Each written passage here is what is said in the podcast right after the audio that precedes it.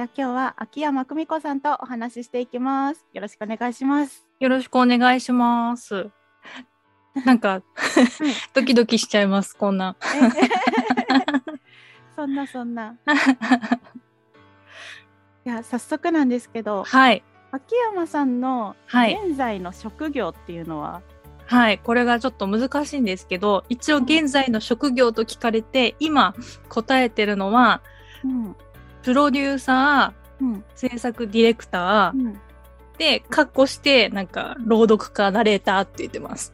おー 盛りだくさん。盛りだくさんなので、ちょっと、なんだろう、朗読家だったり、ナレーターだったりっていうのは、まあ、言わないことも多くなってます。へえそうなんだ。そうなんですよ。確かに今は制作がすごいメインな気があ。そうですね制作でお仕事することが多くてなので去年くらいからプロデューサーですって言ってこう偉そうにこう名刺を配ったりとか し始めまして一応プロデューサーっていうので今答えるようにはしてます。うん制作の仕事とはい、プロデューサーの仕事っていうのははい、どう違うというか？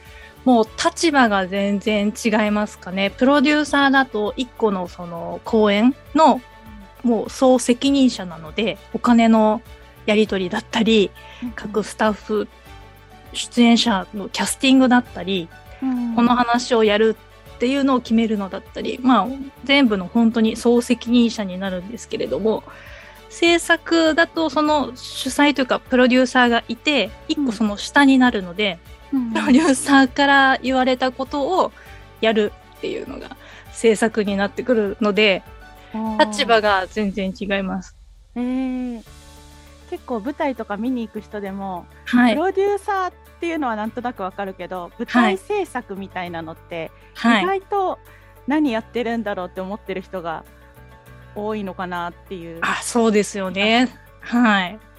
もう、なんだろうな、舞台の何でも屋さんみたいなことで、制作っていうと、本当に手の届かない、まあ、各セクションに音響さんだったり、武漢さんだったり、照明さんだったりって、名の付く人たちがいて、うんそういういろんなへ人たちがやれないところを全部やるのが制作っていうイメージなので、あーでもいないと回らないみたいな感じいないと絶対回らないと思います。その割には知られていないです。しこうかなりこう影の職業といいますか、うんうん。うん、でもちゃんと優秀な制作がついてる現場っていうのはやっぱすごい公演としてもちゃんと成り立ってるというか、もともとははい。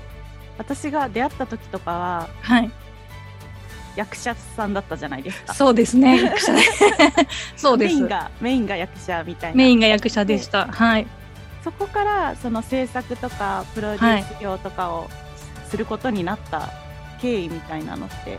そうですね。あの、まあ、いろんなところに呼んでいただいて舞台に出るっていうことは前からやってたんですけど、なんか次第にこう自分でやりたい作品選んで、自分のやりたいメンバーで舞台作りたいなって思うようにもなり、うんで、まあ、ちっちゃいプロデュース公演みたいなのもやりながら、いろんなことがなんだろう。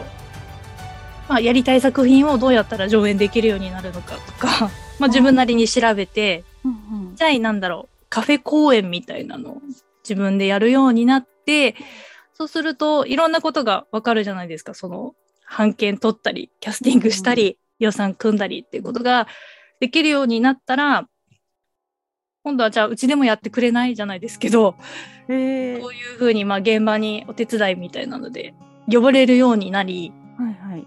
で、最初はまあアルバイトじゃないですけど、お手伝いだったのが、だんだんだんだんこうメインの制作みたいなので呼ばれるようになり、最終的にはなんか制作チーフみたいになるようになって、だって今やカフェ公演からスタートしてすごいはい。大きな劇場あ、そうですね、今やもう、やっあのてますよね。大きい劇場を回すようになり、制作として名前が載るようになり、すごい。っていうことで、あ、役者やるよりこれは、あの、食べていけるって思って、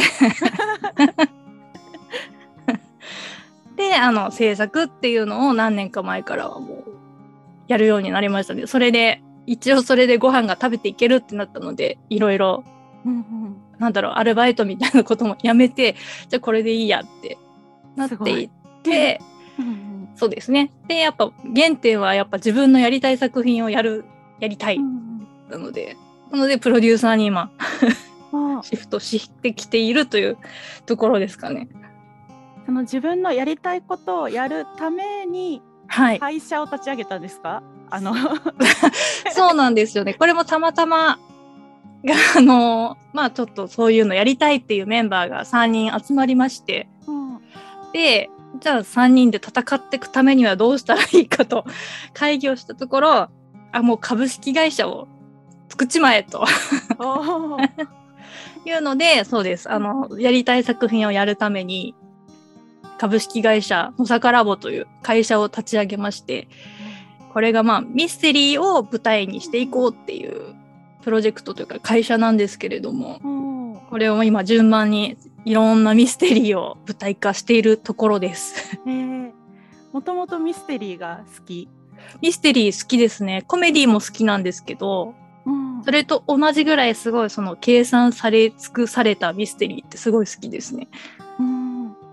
うん確かになんかオンラインの朗読会をやった時にはい。秋山さんチームみたいなのがあったじゃないですか。その時にああ、はい。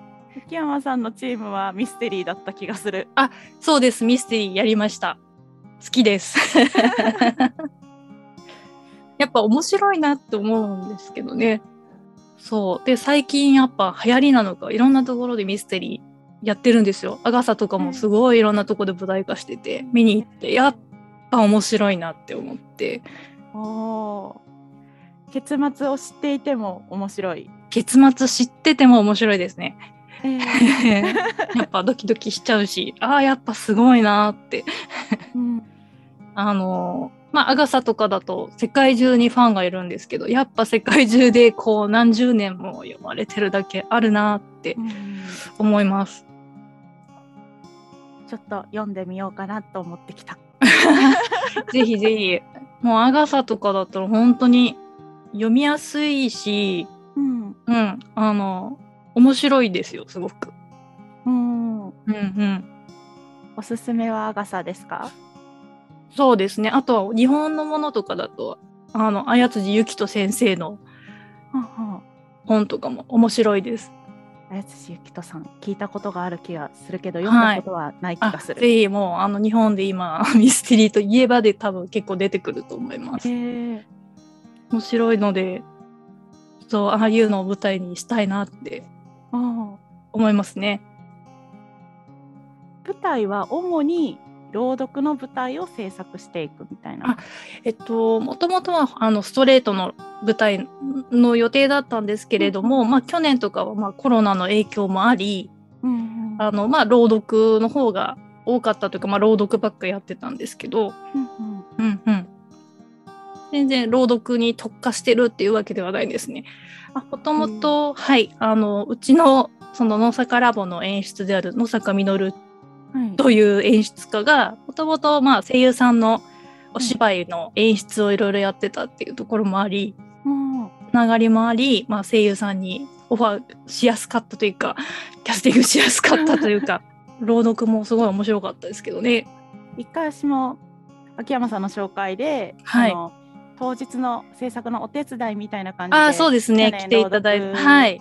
のお手伝ね。いもさせていただいたんですけどはい。ああいうのもすごかったですよね朗読だけどもう照明とかあ衣装とかもですねばっちり決めて、そうですね。朗読のこのギリギリというか、うんでもいいですよね。ああいう映像を使って、照明使ってっていうのは、こう、エンターテインメントとしてすごいいいですよね。見応えがあって。いや本当に見応えありましたですよね。なんか配信も多分配信公演としてもやっててはい。配信としてもすごい見応えがありそうだなと思いましたね。ただその読んでる映像を見るだけというよりは、はいはいはいはい。そうですね。あの、配信もうまい具合にこうアップが見れたりとかして、あの、見やすくなってたと思います。そう、これあれです。DVD も発売してるので、ぜひ。あそうなんだ。はい、そうなんです。ドラゴンギアスって、あの、検索していただくと出てくるのかな。でも DVD 出てます。うん、もともとあれボードゲームそうなんです。でっていうので、はいはい私はい。がボードゲーム好きなので、あ、そっかそっか気に。なってはいた作品なんですよ。はいはいはいはい。壮大なそあの設定の中の ボードゲームで。グッズでボードゲームのコマにできるキャストのあはいアクリル板みたいなの売ってたじゃないですか。はい、売ってましたい。やマジあれうまいなと思って。ボードゲーム持ってたら欲しくなるなみたいな。そうですね。あれ良かったですよね。ちゃんと騎士の駒になってましたからね。あれで遊べるみたい そうですよね。あれで遊んでる動画見たいですね。な。確かに。そう。いやでも、すごいなと思いましたけどね。ボードゲームが舞台になると思わなかったですからね。いや本当に。しかも、あんなボードゲームも私見たことなかったですからね。あなんか、すごい、なんかフィギュアが ついて、ーうんうん。なんですかね。みんななんか、塗装っていうんですかね。フィギュアの塗装も皆さんすごいこだわって、そうですね。はい、作ってるっていうので、すごいなと思いました。そのゲーム、そのボードゲームやってるところも何回か見させていただいたんですけど、うんドラゴンゲースは。はいなかなか難しそうだなと思って。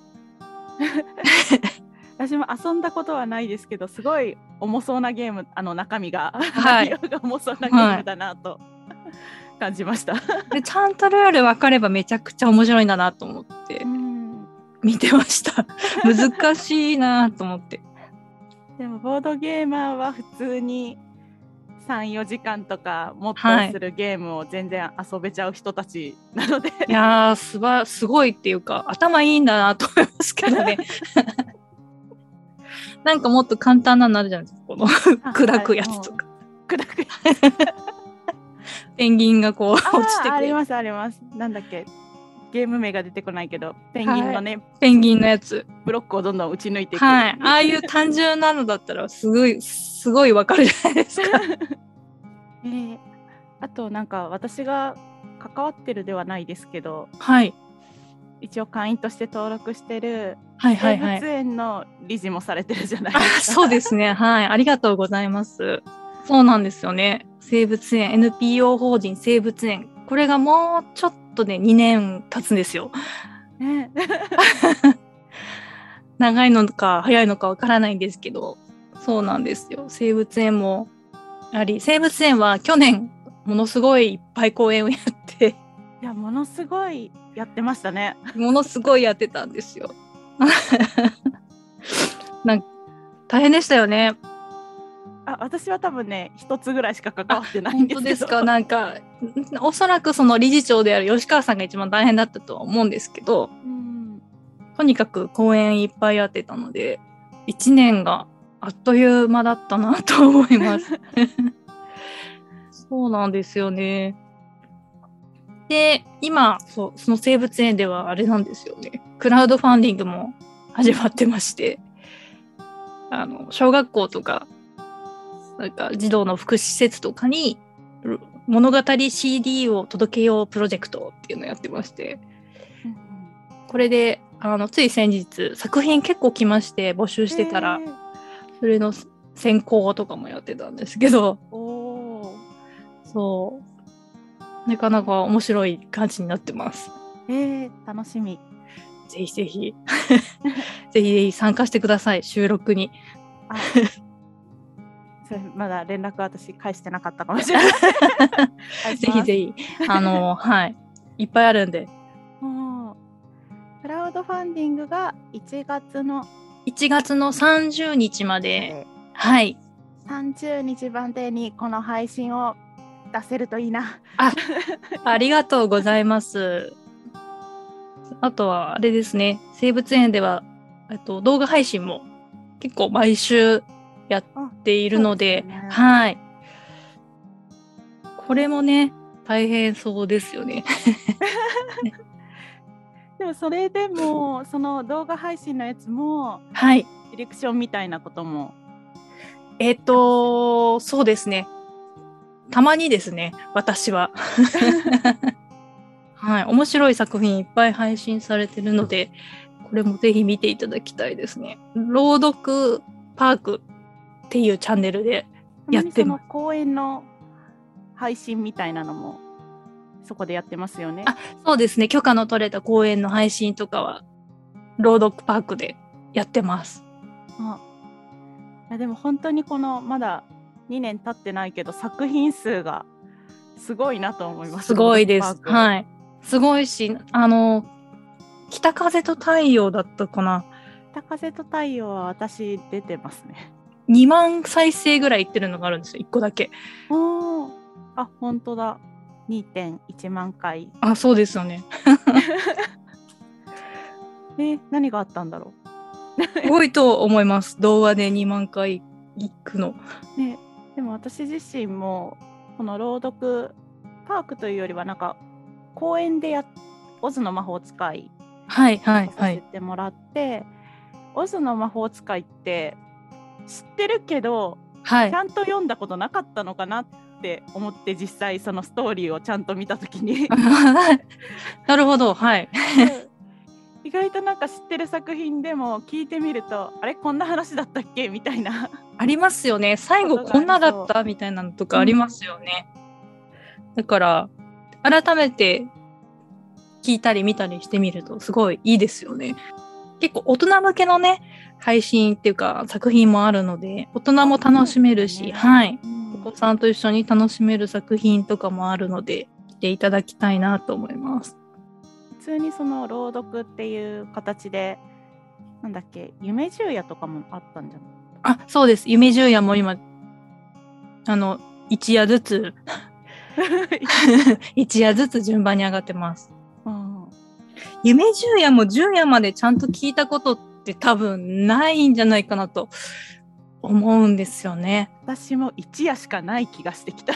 そうですよね。一夜はなんかよすごいよくいろんなとこでうんやる団体とかも多いかなと思うんですけど、10までやるとこ多分少ないんじゃないかなっていうか、ちゃんと聞くことないですよね、10まで。いやないかもピックアップされてなん、なんやそうですね。なはい。なので、ちょっと、ぜひ、こんな感じだったんだって思えると思います。ちなみに私と秋山さんの出会いって、はい。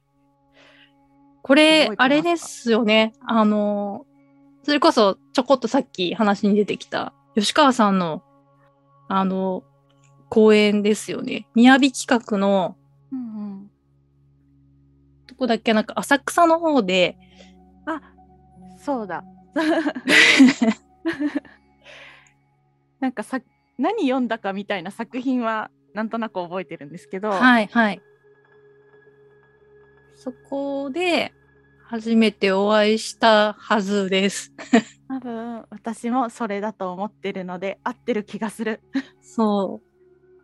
すごい歴史もののはい。作品を何作品か読んだ公演だった気がする。そうです、そうです。そうでした。時代物でした。うん、で、そう、私がなんか5歳児やってました。あそうなんだっけ？坊ちゃんかなんか坊ちゃんじゃそうないけどそうそう。呼ばれてるような。そうそうそうそう。5歳の男の子だったんですよね。可愛かったな。なんか懐かしいなと思って。で、なんか、それ何年前なんだろうって、さっきちょっと調べてたんですよ。うんそしたら、もう、あの、10年前なんですよね。えー、そんなに経ってるんだ。はいびっくり。すごいなと思って。2012年の2月だったみたいで、うんあ、10年経ってんだと思って。しかもなんかその劇場の前を多分公演の日に東京マラソンかあ何、マラソン、そうやってました。はいはいはい。みんなで。走ってるみたいな。そうそうそうそうそう。なんか、すごい応援してた気がします。劇場の前で。私も手を振ってたりした気がします。そうなんですよね。面白かった。はい。懐かしいな。その頃はまだはい。なんか自分で公演とかをまだしてない全くしてないです。そうなん、そうですね。自分で公演なんかそんなん考えなかったですね。ああそれが今やその時のが今や。主催の吉川さんと共に そうなんですよね。立ち上げ。うん、本当ですよね。いや、本当人生って面白いというか、うんうんうん。なんかその時に知り合った方っていうのが今、最近またいろいろね、ちょくちょく会うようになってますし、あそれこそ本当吉川さんとは2年前に急に、急に意気投合して NPO を立ち上げようみたいになって、へえ ここまで来てますからね。ああ急にだったんですか？結構急ですね。その年の新年会かなんかに、うん。吉川さんもいらっしゃってて、うん。で、なんかこのどっかの施設行って朗読したりみたいなことやりたいんですって言ったら、やっぱ吉川さんもなんかやりたい、そういうのやりたいっていうか、うんうんだったら NPO にしちゃえばいいんじゃないかみたいな話から、あ、じゃあそうしましょうって 決まっていったんですよね。ああで今や実際にそういう施設とかでも生物園って公園少しやってるんですよね。そうです、そうです。で、あの、さすがに施設に今直接行ってってことができないんですけれども、うんそのオンラインで、うんオンラインを使って、その施設の人たちに生で朗読を届けるっていうのはやってますよね。すごい。秋山さんも吉川さんも行動力がすごいなって 本当にいやいやいやいやいや、吉川さんには全然かなわないです。いやいや、すごいなと思います。うん、いや吉川さんも実は出てほしいんですけどはい。なんかめちゃめちゃダメ出しもらうだろうなと思って まだ声かけれてなくてもう絶対出てほしい、出た方がいいですよ。吉川さん。いろんな話してくれると思う。確かにいろんな話聞きたいはい。面白いと思います。でも同じくらい秋山さんも私はいろんなことが聞けると思ってあなんだろう、あと何が？結構すぐあ秋山さんの話聞きたいって思います。おー、なるほど。ありがとうございます。ねでも吉川さんも今年いろいろ頑張る年ってしてるみたいなんで、うんはい。ぜひ、お話聞くと面白いと思います。じゃあちょっと勇気を振り絞ってとか言ったらまた絶対怒られるんだ。いや、面白いと思います。なんかね、すっごい活躍してますから、あとあの、吉川さんの、うんなんだろう、横浜への影響力が半端じゃなくて、へえ 横浜の影響力すごいなと思って。はあその、新聞に、NPO 法人が、載ってましたね。はい、横浜新聞に載ったり、あと吉川さんが横浜の方の、なんか教育委員会にお邪魔したりへえしてるんですよ。なんと。教育委員会って入れるんだと思って、うんうん、すごい。すごいなと思います。なので、この去年、横浜で一個生物園公園やったじゃないですか。あはい。はい。で、あの 時に、あの、客出ししてる時に、もう吉川さん待ちの列、すごいお客様の 列ができていたので、へえ すごいと思って、あはい。みんな吉川さんを待ってて、おお。そうなんですよ。受付みんなで、あ、吉川さんの列ができてると思って。すごいねって言って、大人気じゃんっていう、すごい。いはい。感じでした。やさすがですね。さすがですね。うんうん。でもあの横浜の公園も良かったですよね。うん、すごい会場もねね、柱まで映像が映るみたいな。はいはい。なんかすごい綺麗だし、雰囲気あったし、うんうん。はい。あの場所がいいなと思いました。本当に。う海が見えるし、うん確かに。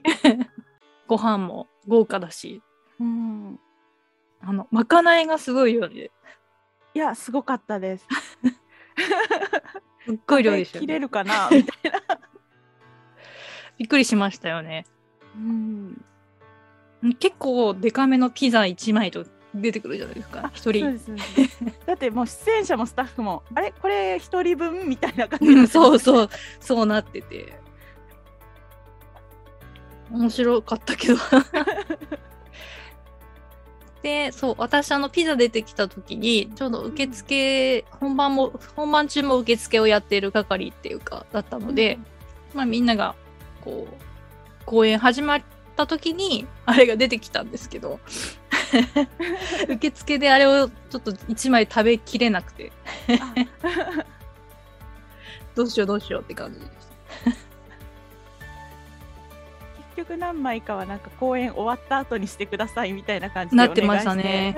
いやあれはちょっと結構頑張ったけど無理でしたね。うんでもお店のスタッフさんもすごいいい人ではい。なんかその終わった後とかに出演者に話しかけに来てくれたりうんうんうん。すごいしててはい。その作品聞いた感想とかを言ってくれたり、いえー、すごいそれはいいですね。やー本当になんか素敵なお店でした。ねいいなと思いました。ちょっと羨ましいなと思って、あ私も、ね、企画したいと思いました。プロデュース心に火がついちゃった感じ。そう、こういうとこでやりたいと思いました。うんやりたいって思うのって、はい。なんかその作品これがやりたいとかはいはい。この会場でやりたいとかはい。このメンバーでやりたいとかなんかそういうきっかけみたいなのってどんな感じで始まるんですか？うーん、でも一番多いのはやっぱ作品読んで、あ、この作品やりたいってうん思って、じゃあこれに合う劇場はどこだろうとか、うんうんキャストは誰だろうとか、っていうのがやっぱ一番多いかなとは思うんですけど、でもやっぱああいう劇場を見せられる、劇場じゃないですね、うんうん。バーを見せられると、ああいうところでやるなら何がいいかなって。思いました。なんかやっぱ海出てくる話がいいなとか、ああとまあせっかく食べられるので、その食べてるものに関連するものとかでもいいのかなとか。確かにはいはい。な なんかね、ワインとか飲めるようにして、その作品に出てくる銘柄のワインがこの飲めたらいいなとか。あー確かに今回なんかワインを出してはなかったけどワインがすごい、そう、いっぱい置いてあったんですよ。はねえすごいプロデュース視点い。いや、いいですよ。ああいうのやりたいな。じゃあちょっと今年とか来年とかにもしかしたらねなんかやりたいですよね。うん、ちょっと考えます。では、はい。えー秋山さんが最近一番関心のあることっていうのは何ですか？最近一番関心があること。なんか最近そのかの作った会社でうん事務所ができたんですよ。なので、あの、やたらいろんな、なんかおしゃれ家具とかをあすごい調べてます。なんか北欧風ってどんなのとか、うんなんだろうな、あの、ホームズとかってビクトリア朝時代のお話だったりするんですよ。私は結構ホームズをそのプロデュースする担当だったりもするので、あ。じゃあ部屋をビクトリア調にするには何が必要なんだとか、なんかものすごい インテリアめっちゃ調べてますね。へえもう事務所からもうミステリーの世界に。ミステリーの世界にっていうのと、あと、ちょっとおしゃれな 空間にしたいっていうのがあって、うんうんでも楽しいですよ、なんか、こう、ま、なんか、まっさらの事務所をこう、こう飾り付けていく作業っていうか、うんうんすごく楽しいなと思ってます。えー、でも確かに自分の家とはまた全然ね違うもはいのだからこそできることもはいあると思うし、えー、楽しそすごい楽しいんですよね。なんかそういうのもやりたいですよね。なんか学びたいですよね。なんかって思って楽しいから。うなんか私ふと思い出してはい。秋山さんがその稽古場を持つってなった時にはいはいはいあすごいなってはい。初め思って、はい。なんかその時のことちょっと今思うふと思い出しました。そうですね。そうそう。あの時も本当稽古場欲しいってずっと思ってて。まあ、作ったというか広いところを1個借りて何人かの団体で稽古場もやってたんですけどまあ今はだから稽古場じゃないなっていうか 結構でもみんな思ってても欲しいはないと思ってても、なかなかね自分だけじゃってなってはいはい。だけどそれをちゃんとね何団体か集めてそうですね。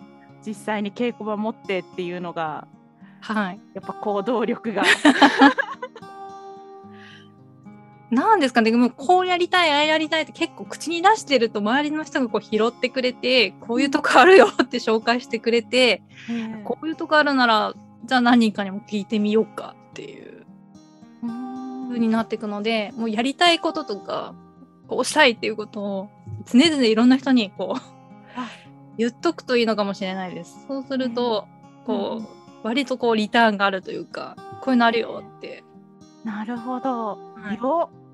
うん、言った方がいいですよ。やりたいこととかしたいこととか。うん。こういうの欲しいとか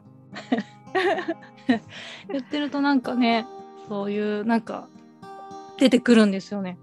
ここういうのあるよとかこういう人紹介するよとかなんか言っていただけることが多くて。へー。だから自分でなんかをこうすごいやってるやって行動力というかもうこういろいろできてきたというよりは本当に人の力というか。でへー成り立ってるので私とかは本当に。プロデューサーとかやってても私自身に力はないので皆さんがなんだろうな。みんながいろんなことやってくれることによってプロデューサーとして立たせてもらってるっていうか。うん。いやでもそれも秋山さんだから助けてくれる人がいるんだと思いますよ。どうなんかわかんないですけどね。この子に任せたらダメだなってこう周りが思って すごい仕事をしてくれて。そこの責任総責任者は秋山ですっていう風になってるだけっていうか。いやだから本当周りの人には感謝ですね。いろんな、うん。そうだな。稽古場は今よりもっと広いとこが欲しいですなるほど。はい秋山さん規模になるとでも確かに稽古をするって時になった時に結構今関わってるのだと広いそうです事ね情とかを使ってらっしゃるから、そうなんですよ。なので、今、本当にセット組めるぐらいの稽古場が欲しいです。そうですよね。はい。やばそうすると、ちょっとかなりの規模になってしまうので、んでもそれあったらすごいいいなと思いますね。しかもなんか、都内で、近場で。あいやだから広いなんか土地とか建物をお持ちの方がいたら あの今多分みんな欲しいと思いますよ。本当に稽古場が取れなくて。ーうんうんなんかもうそういうのも制作のしお仕事っていうことですもんね。稽古場をそうですね確保したりとかまあ、ある程度こう目星っていうかいつも使ってるような稽古場とかあるんですけどやっぱお値段がやっぱその朗読とかだったらもう数日抑えればいいから抑えられたりもするんですけど舞台公演ってなると、まあ、1ヶ月ぐらい抑えなきゃいけないんですね。やっぱ1ヶ月抑えるってなるとだいぶ前から動いてないと抑えられなくてどんどんどんどん高めの稽古場が残っていくんですよね。なるほど。お安値段が。はい、安安くて綺麗でうん通いやすいみたいなのはどんどん売れていくのでうんどんどんどんどん高いうん使いづらいとか 残っていくんですよ。えー、そうなんですよね。だからめちゃくちゃ遠いところとか、うんまあ、遠いはまだね、制作さんは地獄ですけど、ああとあれですよね、遠くてもなんかこう行きやすい路線だったらいいんですよね。だってもう使ったことがないような路線ってあるじゃないですか。ありますね。ここに降りてさらに何十分も歩くような稽古場うんとかだともう地獄ですよね、毎日行くのが。確かに。もうそうなんです。その場合制作は皆さん入るより1時間ぐらい前に開けとかなきゃいけないので、あ地獄ですね。はい。ー あ、そっか。稽古場を開けたりとかも。そうなんですよ。開けて閉めなきゃいけないので、うん最初に来て最後に帰るんですよ。いやー本当に制作の仕事をねはい。知ってほしいですね。いや、知ってほしいですね。そう。何やってんだろうって思われるかもしれないですけど、そんな長時間稽古場で。結構ね、大変いろいろやってるんですけどね。うん去年去年だったっけ？なんかその秋山さんがやる制作舞台制作講座みたいなはいはいはいはい。ありました。ね私もちょっと最後の回だけ行けなかったんですけどありがとうございます。来ていただいて。いやでもですね。ああこういうことをやってるんだから始まりはいはいはい。予算ってこうやって組むんだみたいなところまでそうですね。予算の組み方やりましたね。一番大事ですからね。そうですね。削れるところと言ったらここみたいなね。でもあの講座来てくれた人もい何個か現場やっぱあの手伝ってくれたりとかうんしてなんかもっと増やしたいですね。制作やりたい人。今後はないんですか？またもう一回講座開いてみたいな。あでもやりたいですね。制作だけじゃなくて今度演者とかもやりたいですね。演出助手もなんかよくわかんない職じゃないですか。確かに。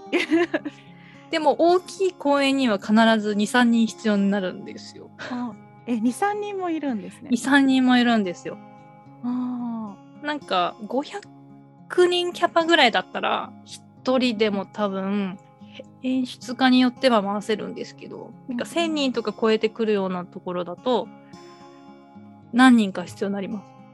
あ。ああ。えーぬ私すっごい大昔にちょこっとだけ劇団にいたことがはいはいはい。あって、はい。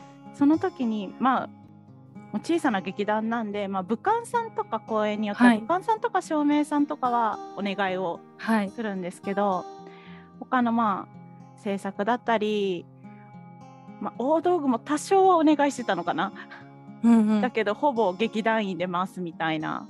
おーはい。でその時に演出助手までいかないけど、まあ、演出の補佐する係みたいなのがあってはい。私はひたすらこう演出が言ってるダメ出しをメモるみたいな。あそうですねそうですね。はい。役割はやったことがあります。あそうですね。主にはそれですね。演出のダメといいですよね。でなんか広い劇場とかになるとうん。この演出がダメ出すんですけどそれが伝わるまでに結構時間かかるたりもするのでうん。なんか2人ぐらい置いといて行ってきてって言ってじゃあ次ねって。え次ー進めますみたいな。ことも発生するみたいですよ。じゃあもう本当に演出が何を言わんとするかを汲み取れる人じゃないとできな。はいいはい。っていうものもあるしあとなんか芝居だけじゃなくって歌とか踊りとか盾とかがある場合、はいそれぞれじゃあ盾の場合こっちの援助がこういろいろうんうん。あのダメ取りじゃないですけどうん把握しといてじゃあ歌とダンスはこっちとかなんか、うん。そうそういう分ける方をする演出助手たちもいますね。ああもう現場によってはい、現場によっねていろいろですけど、そう、でも、2、3人いる現場もありますよ。い大きい舞台になればなるほど。うんうんいや本当に舞台ってなんか見えないところで関わってる人の多さに結構びっくりしますよね。そうですね。本当にいっぱいいるんですけどね実は見えないところに人がいっぱい。ねそういうのもちょっとずついろんな人に伝えていけたらいいですよね。だって、うんビジュアル撮影であるじゃないですか。はいはい本当はいっぱい関わっていて当日えー劇場にはいないですからね、あ彼らは。そうですよね。はい。楽しいと思いますけどね、ビジュアル撮影なんか。まあ、ビジュアル撮影の場合、制作はほぼいるだけみたいな感じですけど、うんうんなんかあったら買ってきてみたいなのはあるけれども。ビジュアル撮影の時のはい。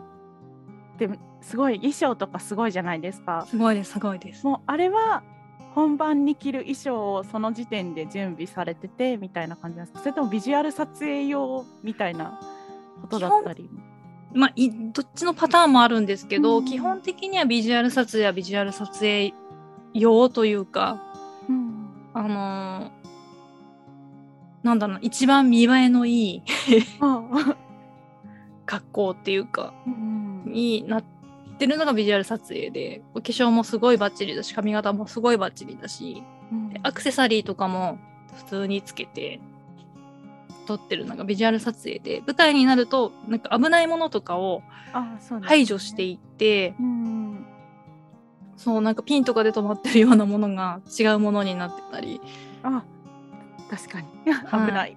そうなんですよ。ホックとかも全部マジックテープに変わってたり、本番とかだったら。あーいや衣装も大変なんですね。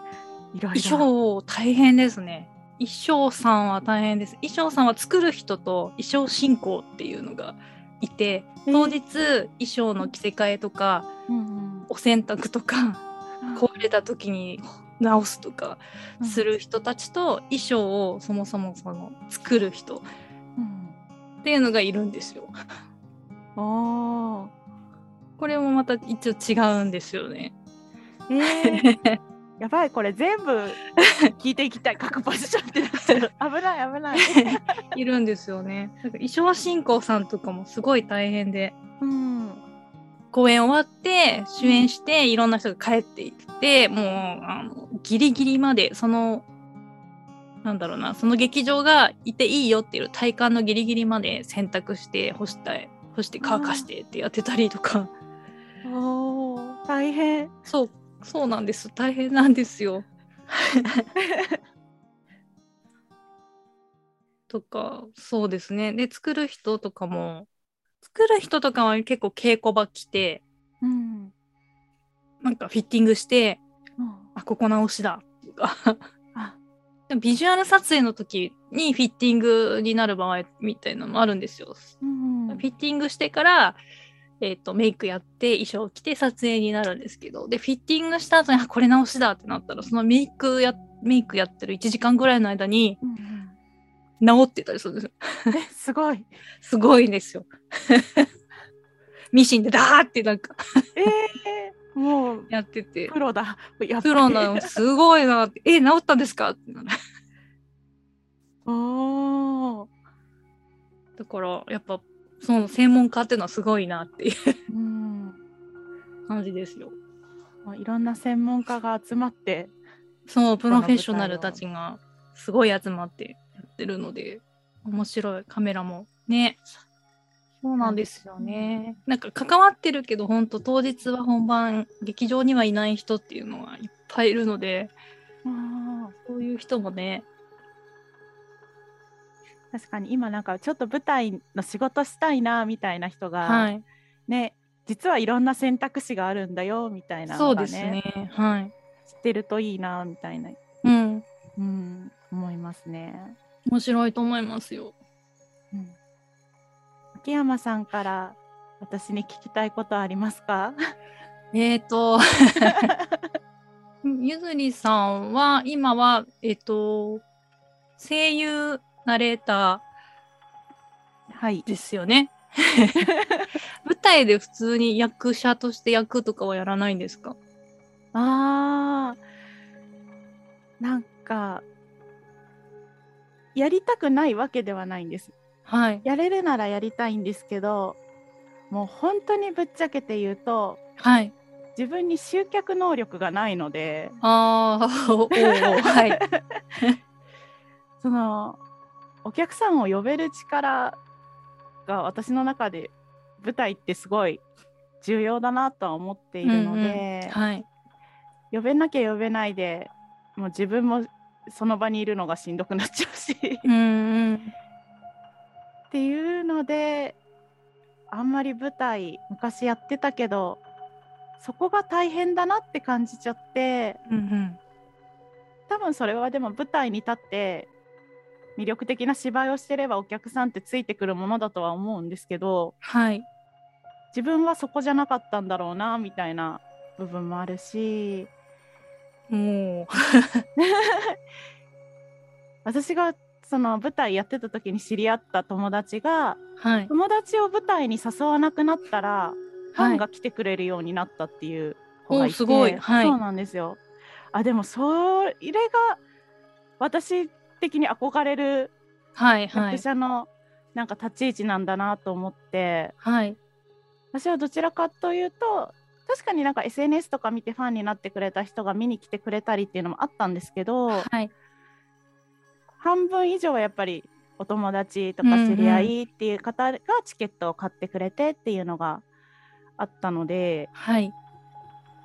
なんかそれで続けていくのは限界があるなみたいな なるほど。部分もあってはい。今はあんまり考えてないですね。うーん。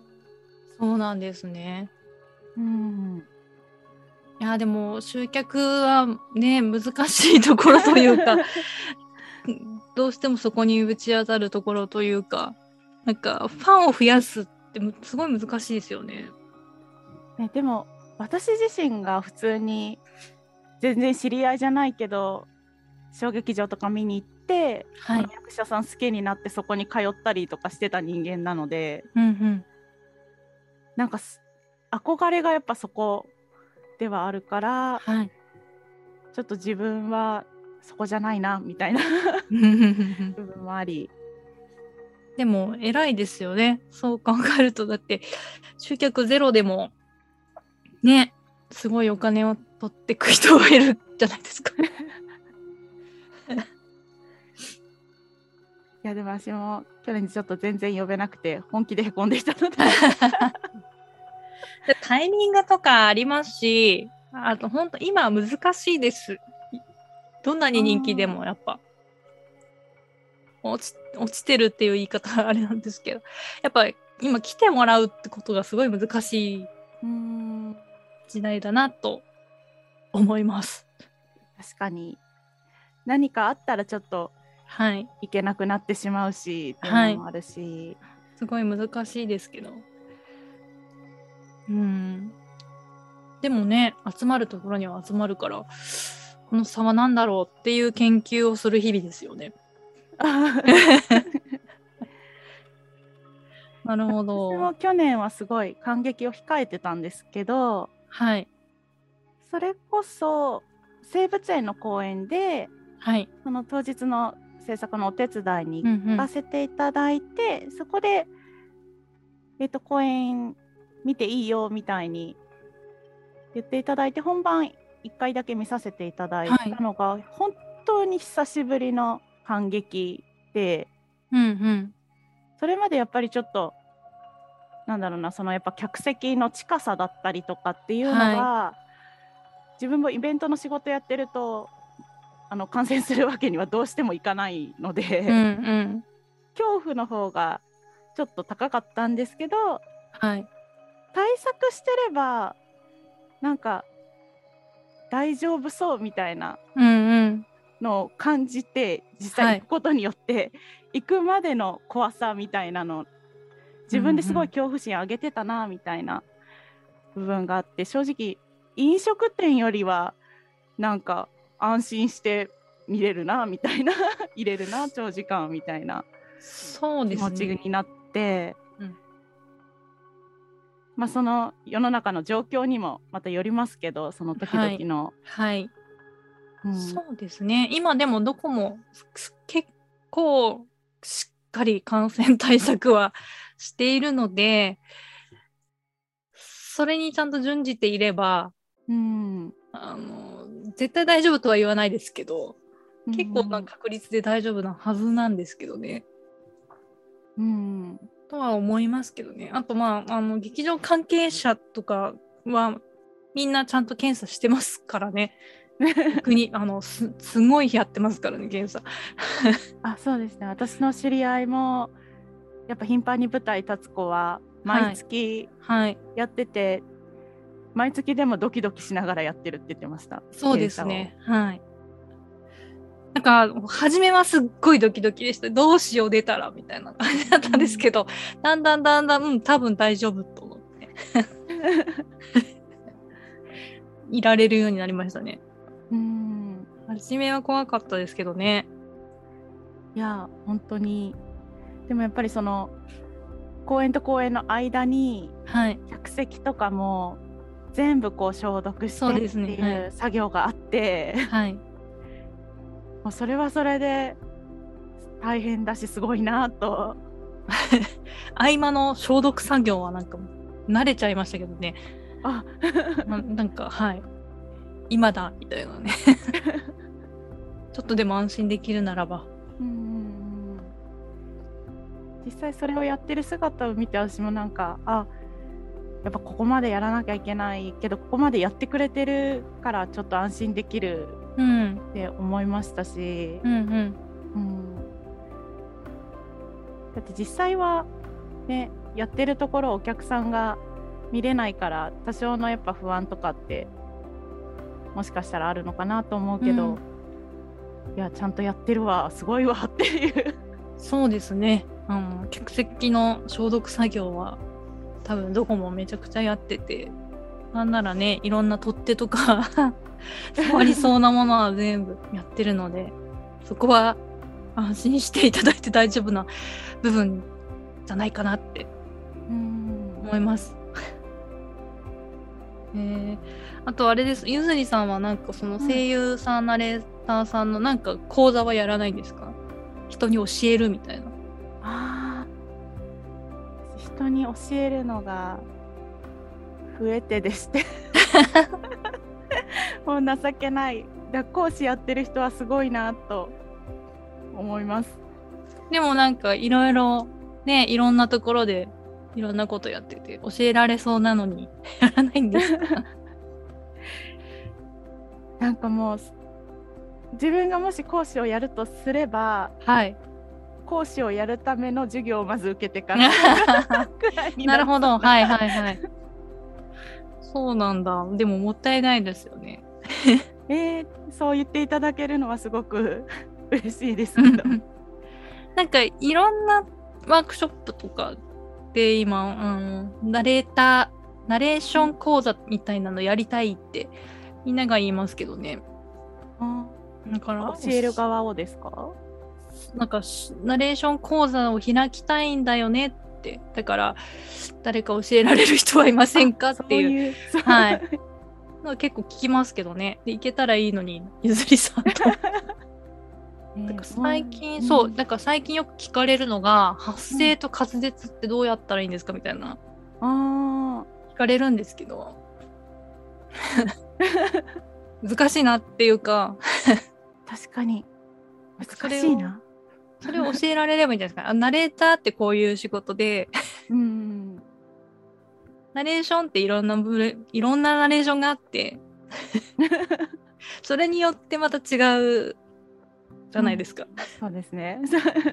っていうのと発声と滑舌をきっと教えられればどどこぞには教えに行けるんですよ。なるほど。そうで私もやっぱ教えるの苦手でえー、だからナレーション教えてほしいんだよねっていうお話が来てすぐにあの吉川さんに相談しました。確かに吉川先生はできます 私はちょっと教えられないですけど。でもやりたい人多いみたいです今ナレーション。卓録ができるようになったから。あ家で録音してなあんかやりたいっていう人が多いみたいで、えー、もナレーションの講座とかってすごいいっぱいある気はしますけどね。いっぱいあるけど、まあ、自分のところでもやりたいってなっちゃったんじゃないですかね。発声ってどうしてます？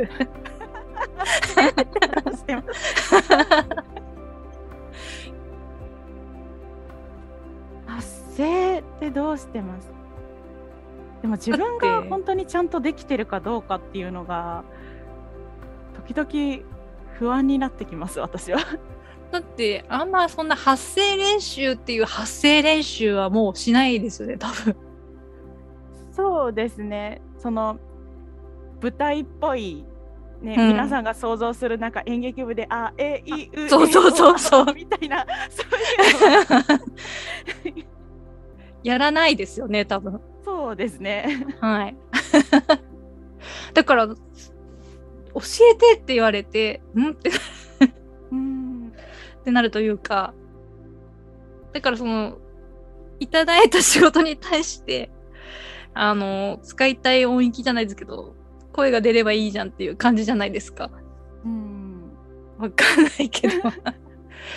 練習うんそっかとはい。そういう感じです。あ ありがとうございます。そうなんだろうなと思って。なんか滑舌も難しいですよね。人に教えるってなったら。あそうですよね。なんかこうやったら USO もあるんですけどはい。なんかそのちゃんと理解しないと人によって違うだろうなと思って。そうですね。はい。私も専門学校の時とかになんか舌が長くてはい。ラ行が滑舌が良くないはいはい人とかもいて、そういう自分と違った特徴がある人にうまく教える方法ってわからないなと思っちゃって。うん、わかんないんですよね。うん。難しくて、まあ、滑舌に関して言えば、まあ、なんか、ちゃんと喋っ、なんだろう、口を 開いて喋ってればいいのかなっていう感じで、発声はちょっと難しいなとは思いますけどね。うん一個言えるのはちょっと、息を吸ってみればっていうくらいなんですよね。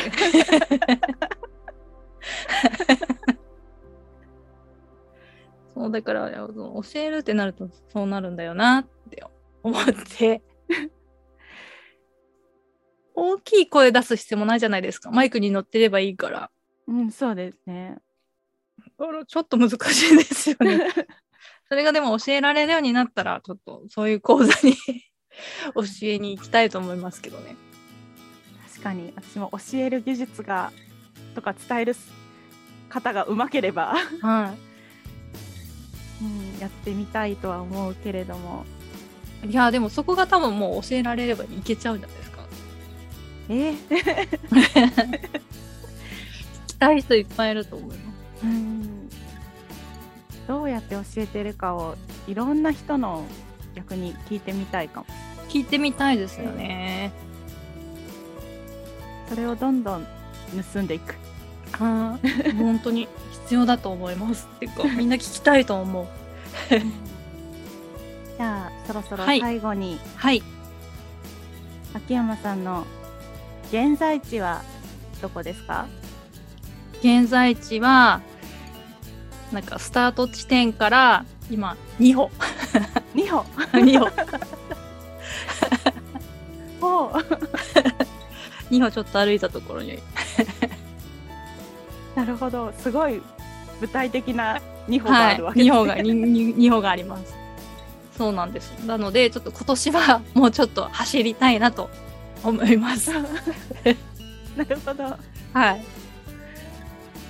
その大きな2歩は聞いてもいいんですか？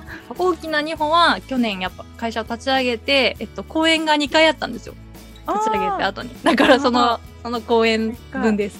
ーなるほこの演2個目の講演みたいなここからどんどんスピードアップしこて。こからはちょっとあのはい駆け抜けていくイメージです。あー。じゃあ今後秋山さんプロデュースの公演もはい。楽しみにしてますぜひあのよろしくお願いします。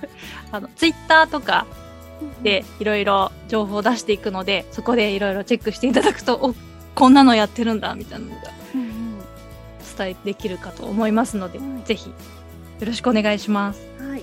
ツイッターは秋山さんのツイッタあそうですね。秋山久美子のツイッターでもいいし、うん。あのカタカナで「のさかラボ」って検索していただいて「のさかラボ」のツイッターでも最新の情報っていうのはどんどん出してますのでじゃあみんなフォローしよはいよろしくお願いします。う。はい。じゃあ今日はありがとうございました。ありがとうございました。